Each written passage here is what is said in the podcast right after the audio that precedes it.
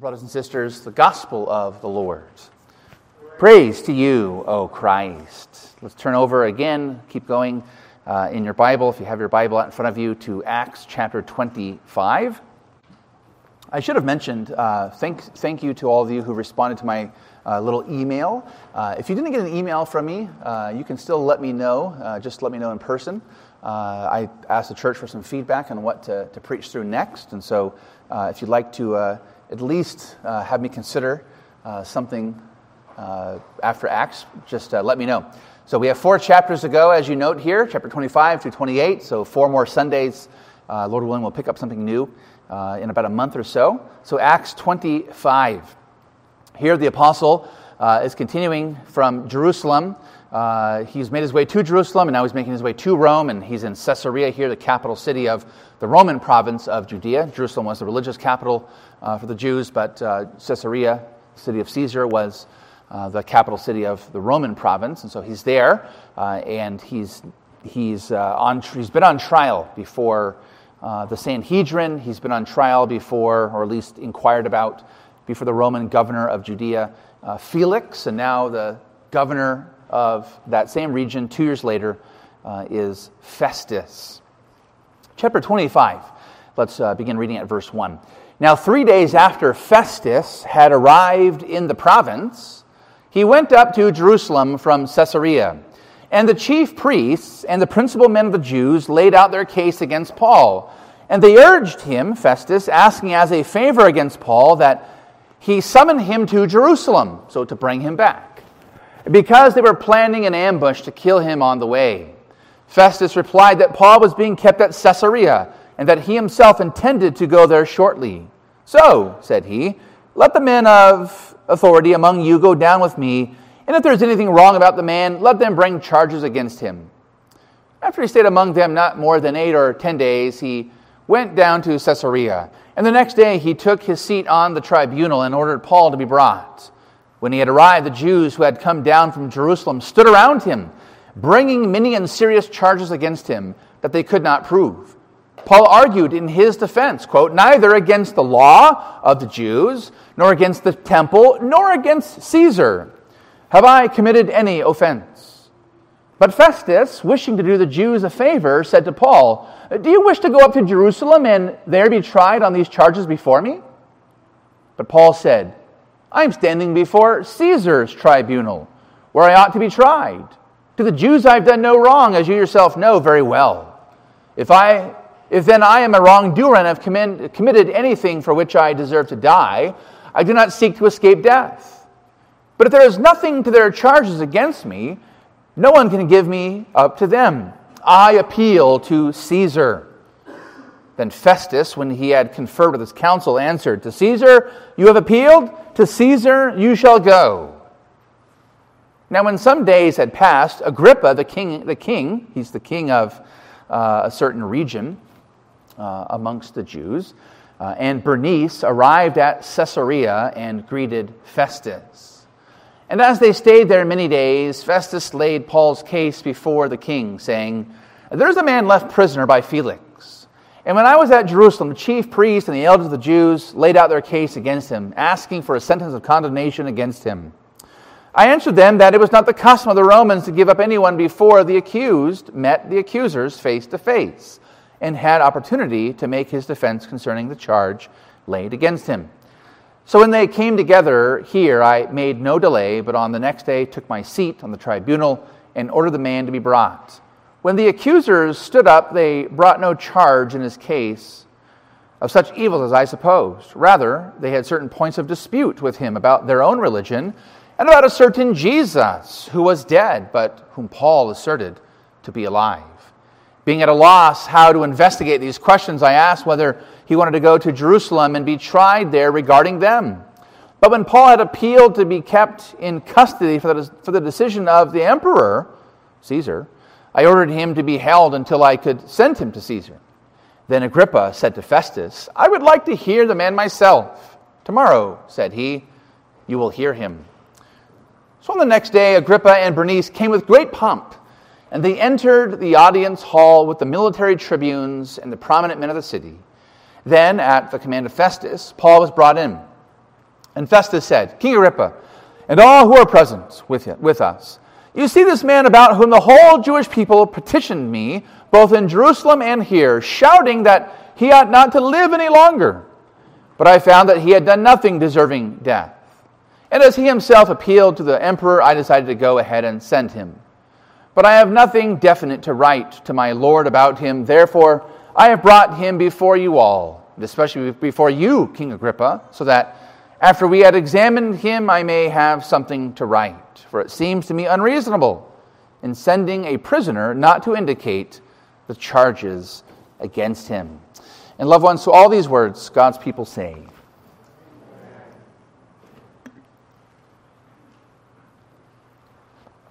So here we go again with Paul rejoicing in his sufferings for Jesus Christ.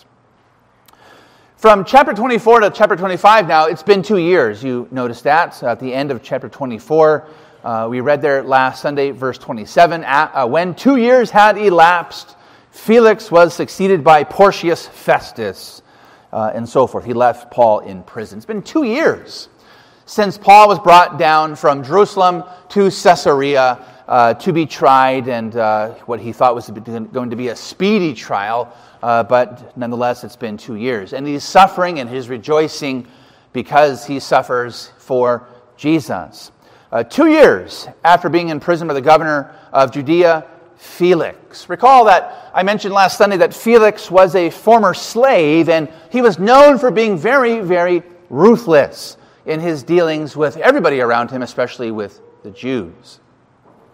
His term as the, the Latin or the Roman term was procurator, the, the governor. His term ended, uh, and this Porcius Festus, we'll just call him Festus, succeeded him. We see that again at the end of chapter 24. Our text picks up three days. So it's two years after, uh, but now it's three days after Festus arrived in the province. Uh, in 60 AD, Nero, Caesar, recalled Felix back to Rome because the Jews had written up a complaint against him that he was using the Roman military uh, in various reprisals against the Jews. And it was causing the Jews, of course, to have great unrest uh, and to be stirred up. And so Rome, of course, wanted its Pax Romana, its peace of the Roman Empire. And so Felix was recalled back to Rome, and in his place, this Festus was put as the new governor. And so he arrives in the province of Judea to take up his duties as governor, there in verse number one. Uh, his first trip of provincial business was to go up to Jerusalem from Caesarea. Just like uh, in our country, when a president takes office, there's always some first trip that the president takes, and it's always a, a biggie, isn't it, on, on the schedule? You know, where's he going to go, or, or she perhaps uh, someday? Uh, where's the president going to go? Uh, the first trip is a big one, uh, usually to meet with some ally and, and, to, and to show a, uh, uh, a show of strength. And so his first business trip as a head of state was to go to Jerusalem from Caesarea, the capital of the Judean province of the Romans to the capital of the Jewish uh, province uh, or territory of Judea. And, we, and uh, we read that just as with Felix, so too with Festus. Notice there, verse 2. The chief priests and the principal men of the Jews laid out their case against Paul.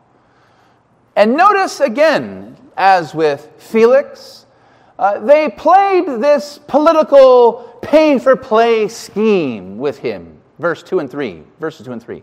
If you grant us this favor, we'll support you. That's, that's the effect. Uh, you know, if, if you scratch our back, we'll scratch yours. If you help us out this time, we surely will show up at the polls for you next time. We read that they urged him, verses 2 and 3, asking as a favor against Paul that he summon him to Jerusalem. Remember when, when, when Paul was taken by Felix two years ago in our story, uh, there was a plot against him. And that plot was discovered by Paul's niece, and she told it to, uh, to the tribune, Claudius Lysias. Uh, and do you remember about how many Roman soldiers accompanied just one Apostle Paul from Jerusalem down to Caesarea? Like about, about half of the thousand, like 500 ish or so. He had a thousand soldiers at, at his disposal, and he sends half of them to protect just one man. That was a, a big show of strength uh, to show the Jews uh, don't mess around with, uh, with our prisoners. And so they're doing the same thing here. They're planning the same thing. Again, verse 3 says, They were planning an ambush to kill him on the way. Now, I, have mentioned before the irony here of the leaders of the Jewish people the leaders of the Jewish people, uh, those who upheld the law and the, and the strict traditions of our fathers, and that law of God that said, and that says so strictly even to us, thou shalt not murder. And those who were, were known for their uprightness to the law. Remember, Paul described himself as a Pharisee in Philippians 3 as, as to the law, blameless. That's how Pharisees thought of themselves, blameless. The law says do this and don't do that, and we follow the straight and narrow path. We are blameless. But those who were supposed to uphold that law, thou shalt not murder, what are they doing? They're plotting to murder this Paul. So Festus said when he went back to Caesarea, the Jews could send their men of authority, verse 5, to go down with me and if there's anything wrong about the man, let them bring charges against him. About a week or so later, Luke records that as eight or ten days, and uh, I, would, I would just say as an aside, this again is another evidence to us of the authority and the inspiration of the Holy Scriptures. Uh, because Paul, uh, be, be, because Luke, as the recorder, the reporter, uh, he's giving the honest assessment of those that he interviewed. Uh, he wasn't there for every single event, and so he had to interview others. And, and some said it was about eight days, you know, a little bit more than a week, or, you know, no more than 10 days. And so he records that accurately and honestly uh, to us. This is not a myth. This is not a fairy tale. This is not a, a fairy story, uh, as uh, Tolkien described uh, myths and, and, fairy tales. This is not just a, a pie in the sky religious text. It's an honest text. It tells us, uh, you know, according to the best evidence, the best witnesses, it was somewhere between eight and 10 days. Uh, and so, you know, roughly a week, week and a half or so, uh, Festus makes his way back down to his capital, uh, to his uh, fortress, to his soldiers, to his protection, to his lavish lifestyle. He took a seat on the tribunal, we read there, uh, verse 6, and he orders Paul to be brought to him. And the Jews who had come down from Jerusalem, notice, notice their posture. They're, they're standing around Paul like a mob and they are bringing many and serious charges against him that they could not prove. Just like with Jesus, they, they brought their supposed evidence and their supposed witnesses, and one accused this and, and one said that. They couldn't get their story straight. According to verse 15, they were seeking out from Festus, the Roman governor, a sentence of condemnation. Remember from our sermons way back when in the Gospel of Mark, uh, Roman law said that only the Romans could execute criminals. Only the Romans had the power of the state uh, to execute and punish criminals. So capital punishment was something that the Romans alone had. The law of God said in the Old Testament that, that the Jews were to stone to death and put to death those who had broken the laws. But they didn't have that power anymore. And so that's why they came to Pontius Pilate, seeking him uh, to condemn Jesus. And the same thing here. They don't have that power uh, to stone. Uh, and so they take it upon themselves to come to the Roman power and, and to ask Festus for a, a sentence of condemnatio, as the Latin uh, text says in, in, the, in the Vulgate, a, a sentence of condemnation. Uh, according to, the, to verse 4, 24, the whole Jewish people both in Jerusalem and Caesarea, they were shouting that he ought not to live any longer. So much for thou shalt not murder. Now, notice the response, Paul here, verse 8. Uh, Paul argued in his defense. This is now his fourth defense, his fourth apologia, his fourth legal uh, uh, uh, uh declaration of evidence and, re- and rebuttal of the evidence against him, why he is innocent. And he summarizes that, or Luke summarizes what Paul says in verse 8 neither against the law of the Jews, that's what they were saying about him, recall, that he was violating the law of God, nor against the temple. They had said that, had, that he had brought a Gentile and defiled the temple, nor against Caesar. He's now in front of a, of a Roman governor, and so he has to defend himself as well against Caesar. Uh, have I committed any offense? There's no evidence. They bring their best and their brightest. We saw last Sunday, two years before, they had hired uh, the great rhetorician Tertullus to come, and, and he tried to get into the good graces of Felix, and he tried to inflame his passions, but he had no evidence. And the same here. They, they surround him with lawyers and, and, and, and scribes and all the laws and all the traditions and all the, and all the evidence and all the witnesses that they supposedly had, but nothing would stick. And so Paul says, I have not violated the laws of God, the temple of the Jews, nor Caesar's laws either. But Festus, like Felix, really wasn't out for the truth. He wasn't looking for truth and justice, but he tried to find a way to grant the Jews a favor.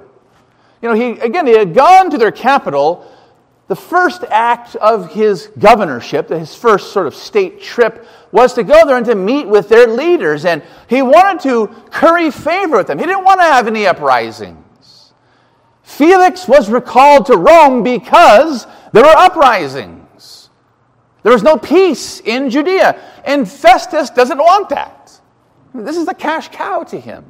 Uh, this is a place where he can, he can get his taxes and he can, he can send some off to, to Caesar. But as we all know, the Romans were, were great at skimming off the top. And so they would always raise taxes to, to give Caesar what he uh, was due. But they always raised taxes and they skimmed off the top from the lowest tax collector like Levi all the way to the governor. They were all skimming up the top. And they, and they, wanted, they wanted to keep that gravy train flowing, as we say. He wasn't out for truth and justice. He wanted to grant, grant the Jews a favor. And so he asks Paul if he wanted to be tried in Jerusalem, verse 9. But why would Paul want to subject himself to a kangaroo court? He hadn't broken any Jewish religious laws. Because of that, he also insists here that this was a civil, a Roman civil matter. I've not broken religious laws, so they have no jurisdiction over me. And I've not broken any Roman laws. This is a civil matter that you, governor, have jurisdiction over. And so you see there in verse number 11, he says, I appeal to Caesar. I appeal to Caesar. Roman law had, had this, uh, we might say it's sort of like an escape clause in the law, a loophole in the law. It was for all Roman citizens, anywhere in the empire, any Roman citizen who was accused of anything, whether that, whether they were innocent or guilty, doesn't matter. They, they had the right to make final appeal to Caesar. I appeal to Caesar. Provocatio ad Caesarem.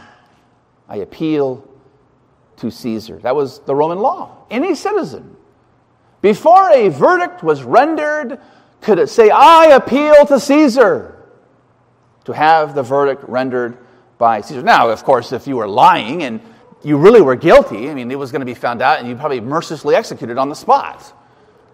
But you have that right.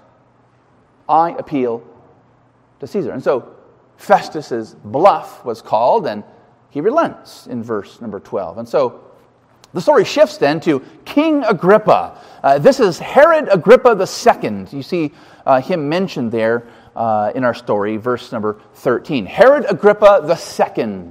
Uh, he is the, he's the great grandson of Herod the Great from the story of the Gospels. The Herod the Great, who was known for uh, that decree to have all male Hebrew children two years and below put to death. So he, that's his great grandfather. Uh, he is also the son of Herod Agrippa I, the Herod Agrippa that we've read about in Acts chapter 12, who was infamous in the story of Acts for putting to death the apostle James. And so he comes from a line of kings and he comes from a line of unjust kings as well. So he comes, does King Agrippa. Uh, he brings his, uh, we know from history that Bernice, this is his sister, uh, they came to Caesarea to visit and to greet Festus as the new governor. After a few days, Festus mentions Paul's case. You see that there in verses 13 to 21, the little conversation that goes on. And notice that when he admits in, uh, notice what he admits in private, uh, verses 18 and 19. They brought no charge in his case of such evils. Rather, they had certain points of dispute with him about their own religion and about a certain Jesus who was dead, but whom Paul asserted to be alive. When Paul was mobbed in the temple, back in chapter 21, and when he was arrested and then brought and hauled before the Sanhedrin, the Jewish Supreme Court, in chapter 22, what was the central thing that he said he was on trial for? He was being accused of? The resurrection, the hope of the resurrection. The hope of our fathers, the hope that God gave to our people throughout the scriptures. I am on trial, I'm being accused because of the hope of the resurrection. The centrality we've seen in the book of Acts so far, and we're going to keep seeing, the centrality in Paul's mind of the resurrection. This is why he says in 1 Corinthians 15 that the resurrection is of first importance. I delivered to you the things of first importance. The gospel itself is that Christ died for our sins according to the scriptures. He was buried and that he was raised again on the third day in accordance with the Hebrew scriptures. The resurrection is central to him. And even the governor uh, Felix and then now Festus recognizes this. This is the debate about their own religion and about this certain Jesus that, that is dead. But Paul said he is still alive, or he's now alive. This intrigued Herod Agrippa II. He asked to hear Paul, and Festus promised to do, to do that, uh, to, to, to give him that favor the next day, verse 22. And so, in the presence of the king, King Agrippa, who entered with great pomp, with the military tribunes, verse 23, and the prominent men of the city, this, this great uh, this great entourage and this, this great procession, Festus publicly states in verse 25, I have found that he had done nothing deserving death. So you see what Luke is doing, the author. He's writing, obviously writing in such a way as to show that, uh, to show to whomever reads his acts, his, his book here, whoever reads these acts, he wants them to know that Christianity, the, the way as it's been, uh, been called, following Jesus of Nazareth as Messiah, is the true religion. That the leadership of the Jews, they were the violent instigators and violators of the various laws of the Jews, let alone the laws of murder amongst the Romans. And that even the Romans, the pagan Romans, the unclean Gentiles, they acknowledge the innocence of Paul. And so, in restating the story here, we come to a little summary of what Paul has been experiencing and what Luke has been writing throughout the book of Acts so far, and we'll see from some other scriptures. I want you to see here a little summary theology of suffering. What can we learn from Paul's sufferings throughout the book of Acts? What can we learn from the church in the book of Acts and its suffering? What can we learn? First of all, the big question is always asked throughout Scripture, and we see something of that here. Why do we suffer if we are righteous? Paul was innocent. The governor himself declared it in public before the king of the Jews. Why do, this, why do we suffer? if we are righteous. If you have not read the Psalms lately, you'll see that all throughout. Why do the righteous suffer if they are on the side of God? Well, I want you to see there, just, I want to give you three answers to that briefly. Why do we suffer as believers if we are righteous? We are righteous in Christ, first and foremost, but secondarily, we are also, uh, uh also if we are innocent of particular charges. That's what's being described here. First of all, Christians suffer, dare I say, because it's the will of God. Christians suffer because it is the will of God for their lives, for our lives too. It was for Christ. Was it God's will for Jesus Christ to suffer unjustly at the hands of wicked men? Didn't we read back in Acts chapter 2, verse 23, that God Himself had predestined and foreordained the crucifixion of Jesus? Did we read that?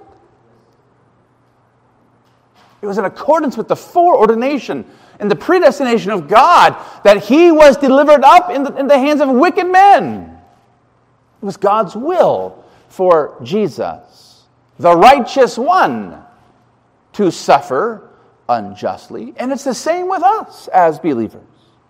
God's will, over and over again throughout Scripture, is shown in the sufferings of His children and His people. We know that everything works according to the counsel of His will, Ephesians 1.11. God works everything in the universe. He's made everything, but he also works out everything and he orchestrates everything according to the counsel of his will. As Jesus said, in this world you will have tribulation. As Paul has taught us in Acts 4 22, it is through, and I've been emphasizing this verse throughout Paul's sufferings it's through many tribulations that we must enter the kingdom of God. It's difficult, Jesus said. It's easier. It's easier for a camel to enter in through the eye of a needle than it is for a rich man to enter God's kingdom. It's through many tribulations. It's difficult. But it's through those difficulties that we must enter the kingdom of God. Now, when we hear this, when we hear the natural man, the, the unregenerated human being hears this and objects, and, and we may even have a little, a little sense of that ourselves as, as believers, as those who are simultaneously justified in Christ, yet still sinful. We might have this objection, oh, okay, but, but if you're saying that if God ordained, that, that, that God ordains suffering, and if it's true that God ordains suffering,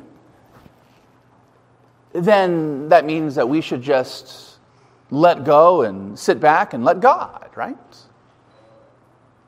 I mean, if God ordained the crucifixion of Jesus, and if Jesus said it's through many, or if Jesus said that in this world you're going to have many tribulations, and if Paul the apostle said, having been taught by the Lord Jesus Christ, the resurrected Christ, through many tribulations, you must enter the kingdom of God. If God works all things out and if suffering is a part of that will of God, then does that mean that we should just sit back and, and do nothing and, and just let it, let it happen? No. But God's eternal providence, God's eternal counsel, gives our sufferings as believers meaning. They're not happenstance. They're not random. They're not just random acts of violence. They don't just happen. Bad things don't just happen to good people. That's what the world wants us to think. No, but we can say as believers, the Lord has given, the Lord hath taken away. Blessed be the name of the Lord. That's what a believer says. Because suffering is a part of the will of God. So, why do the righteous suffer? Well, it's part of God's will. Secondly, we suffer because it patterns our lives after Jesus' life. It patterns our lives after Jesus' life. And you've heard me mention that, that scripture multiple times that uh, the student is not greater than his master. If they persecute you, no. That they first persecuted me, Jesus said. And so suffering patterns our life after Jesus' life. Again, as to many tribulations that we must enter the king's kingdom. Jesus, the king, suffered first, and then he entered into glory. He was crucified first, and then he rose again. Hebrews 12 says it so memorably in, in verses 1 and 2 uh, when it tells us that we are to look to Jesus, the founder, the perfecter of our faith, who for the joy that was set before him, that's his glory, his resurrection, ascension, eternal glory, who for that joy set before him endured the cross down here on earth, despising the shame, and or but is seated at the right hand of the throne of God. Suffering patterns our lives after Jesus' life. In 1 Peter 2, Peter tells ancient Christians who had and who were being persecuted in 1 Peter 2 that we are to actually walk in the steps of Jesus.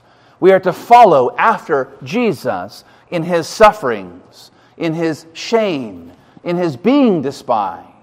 And as Romans 8 reminds us, as Paul says uh, to the Romans, uh, we, we might get to Romans here, here soon. Hint, hint, we might get to Romans, but in chapter 8, uh, it'll be quite a while, but he does say this uh, For I consider that the sufferings of this present time are not worth compare, uh, comparing with the glory that is to be revealed to us.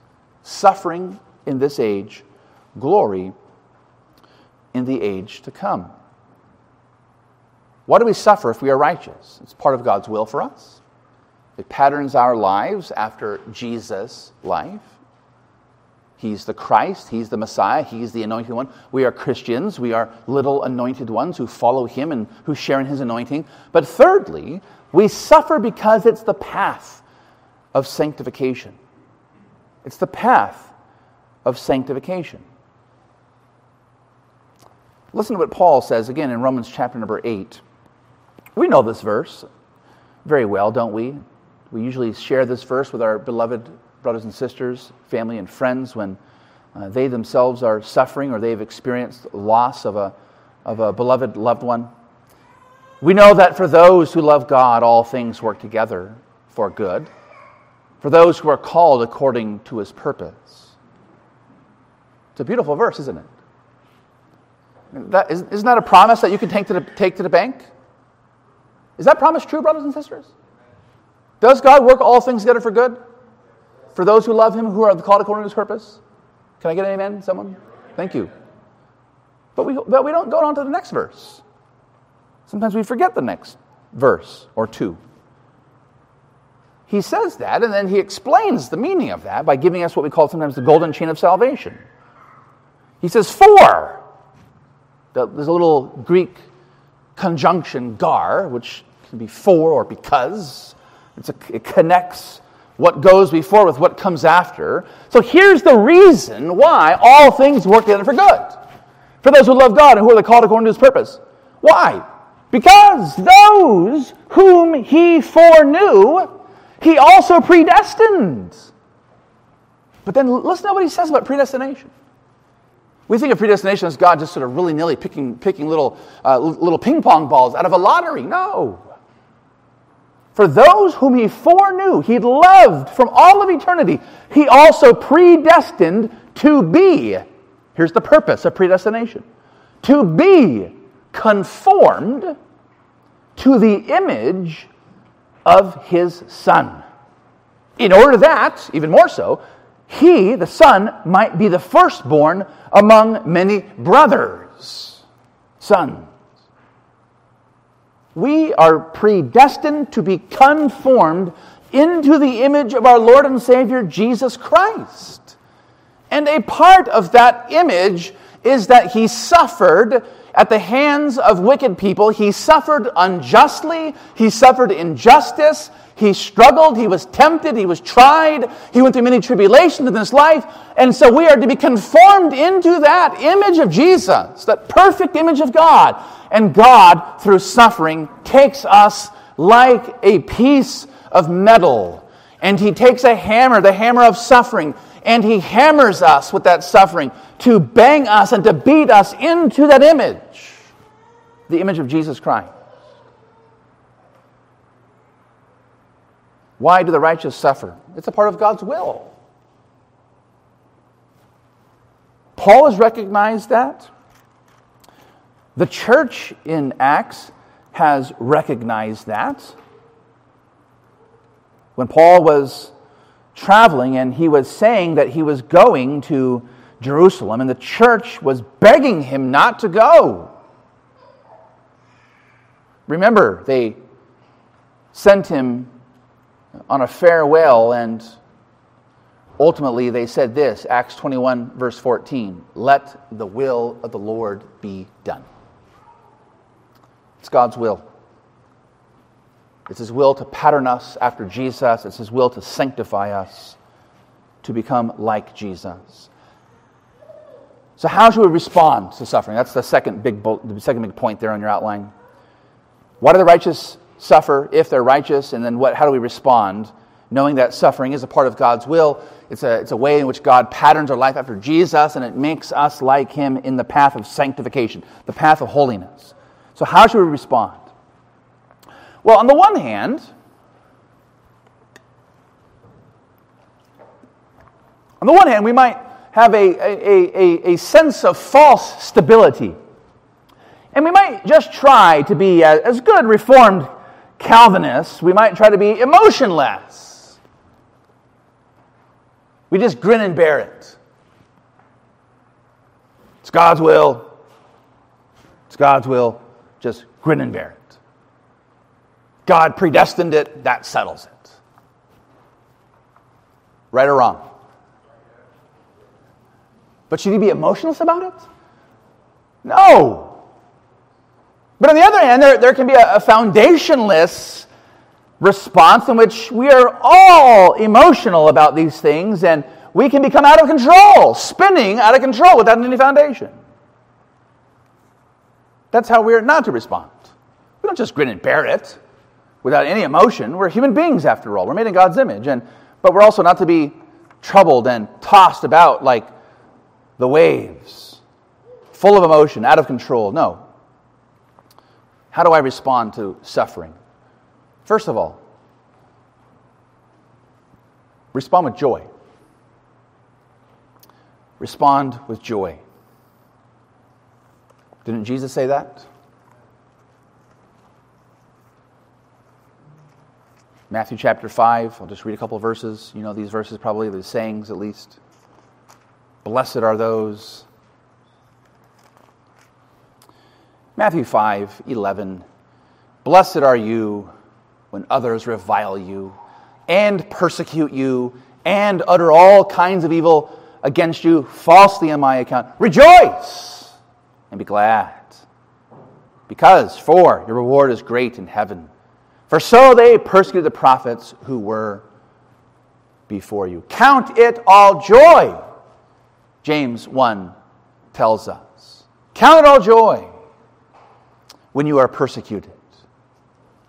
During the time of the Reformation, uh, there were Reformed Christians, Protestants in France, and we, they were known, and, known then, and we know them today as the Huguenots. And these French Christians were utterly persecuted. August 24th is, uh, which uh, which just was the anniversary of uh, what's called the St. Bartholomew's Day Massacre, where across France, tens of thousands of French Christians who rejected the authority of the papacy and its system of theology and its system of salvation, tens of thousands across in a span of a day or two were killed.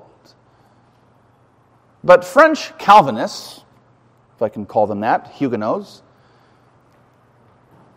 they were known through suffering because they sang psalms even unto death. There were times where the Roman Catholic authorities would take French Huguenots, French Catholic, uh, uh Reformed Christians, and they would uh, put them on the rack or they would, they would uh, uh, torture them and try to get them to, to just say the credo, the, the Latin Apostles' Creed. And if you did that, that meant you were a good Catholic. And instead, they would sing in French the Psalms. We can be joyful because we know that even if we die, our hope is that our bodies, like Jesus' body, too will be resurrected on that last day. We can sing in joy. We can sing as those French Christians sang in horrific suffering and persecution. I have set the Lord always before me. He is at my right hand. I shall not be shaken. That's Psalm 16. Respond with joy. Secondly, respond by receiving the honor. The honor. It's an honor, Jesus teaches us. The New Testament teaches us. It's an honor to be publicly recognized. That's what honor is to be publicly recognized and to be publicly decorated. It's a way of saying that you are worthy to stand out as an example to others. That's what honor is in a public way. When Christians suffer for being Christians, they are being honored, ironically. They're being honored by God. I was reading this week uh, the account of Thomas Cranmer. He was a great. Uh, reformer of England. And Thomas Cranmer, uh, as he was, uh, he was uh, uh Henry VIII's archbishop, and then he became Edward VI's archbishop and reformed the church. But then, uh, when Edward died, uh, Mary came to the throne and she reinstituted the Roman Catholic Church. And so Cranmer was persecuted because he was the architect of Reformation in, in England. And so he, he wrote with his very own hand, he wrote a recantation. He under great pressure, under great duress. He was just thinking, if I can just write a few words of recanting, you know, some of the things that I said as a Protestant, I'll keep my life. I, I will be able to, to live, and maybe Mary will die, and I'll get back into power. And, and so he wrote a recantation. He was, very, uh, he was famous for that, and that was, of course, publicized all across England. The great Protestant, the great Christian reformer, uh, Thomas Cranmer, has recanted his Protestant faith, and he's come back to obedience to, uh, to the Pope of Rome. Well, that didn't do the trick either because uh, they were out for blood and they were out for his blood in particular. And so he was brought then to the scaffold uh, one day uh, uh to be denounced and to publicly uh, try to be harangued to continue in this supposed newfound Roman Catholic faith. And then he was brought to the, to the stake to be burned alive. Before he was burned alive, he said this. And now I come to the great thing that troubleth my conscience more than any other thing that ever I said or did in my life. And that is the setting abroad of writings contrary to the truth. And so he recounted in writing, then he publicly to, the, to all who would hear him, he recounted his recantation, which here now I re- renounce and refuse as things written with my hand, contrary to the truth, which I thought in my heart, and written for fear of death and to save my life. And for as much as my hand, he very famously said this, as for as much as my hand offended in writing, contrary to my heart, therefore my hand shall first be punished. For if I may come to the fire, it shall be burned first. And if you know the story of Cranmer, the first thing he did when he walked up to that stake and they began the fire was he put his hand out and he burned his hand off, and then he died. His whole body was consumed. But he stuck his hand in the fire first as a way of showing that he was willing to suffer for the truth of the gospel. And he received that great honor as a martyr for the faith. Respond by receiving the honor. Don't be afraid. Don't be ashamed. Don't cower and don't hide in a corner. Receive the honor that Jesus gives to you. Third, respond with boldness. Respond with boldness. Here, here, Paul appeals to Caesar because it will take him to Rome, exactly where Jesus promised he would end up in the story of Acts. Respond with boldness. It's a mark. Suffering is a mark that the Lord is with us. Receive the honor, respond in joy, receive the honor, respond with boldness. Christian martyrs throughout the ages have been known uh, at their time of martyrdom, whether it was beheading or at the stake or being eaten by lions or being driven through by, by, by Roman swords and so forth. Uh, they were known for boldly proclaiming the gospel. And to even say to people at the moment of their death that death was their wedding day. So bold were they. Death was their wedding day because they were going to see Jesus. Fourth, respond in obedience. Respond in obedience. It's better, we've seen from Acts early, the early chapters 4 and 5, it's better to obey God than man. It's better to obey God than man. We learn obedience as a child through discipline.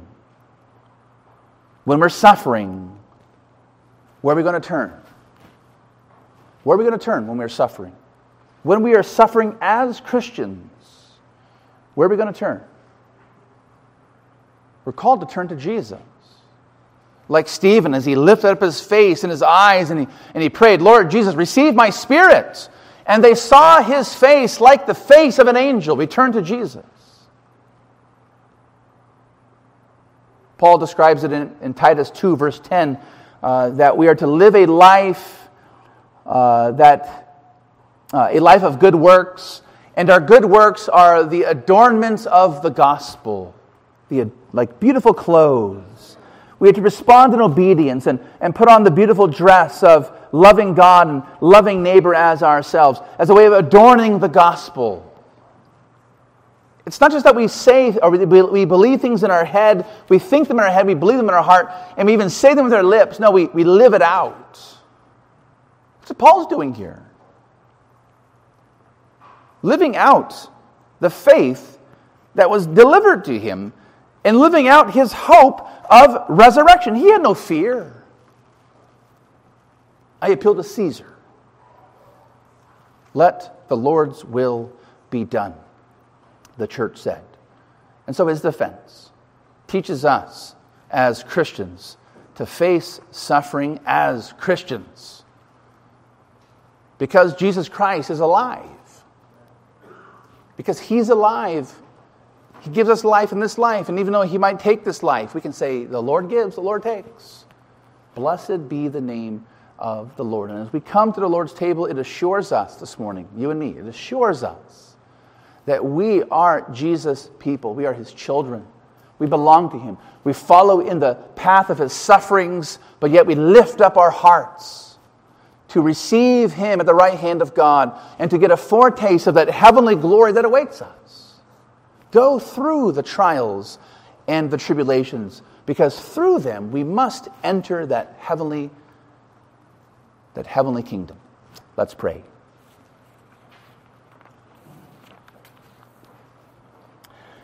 Our merciful God, our gracious God, our good God, we come to you and we ask that you would uh, fill our hearts with strength today and our conscience, Lord, uh, to keep it free from fear.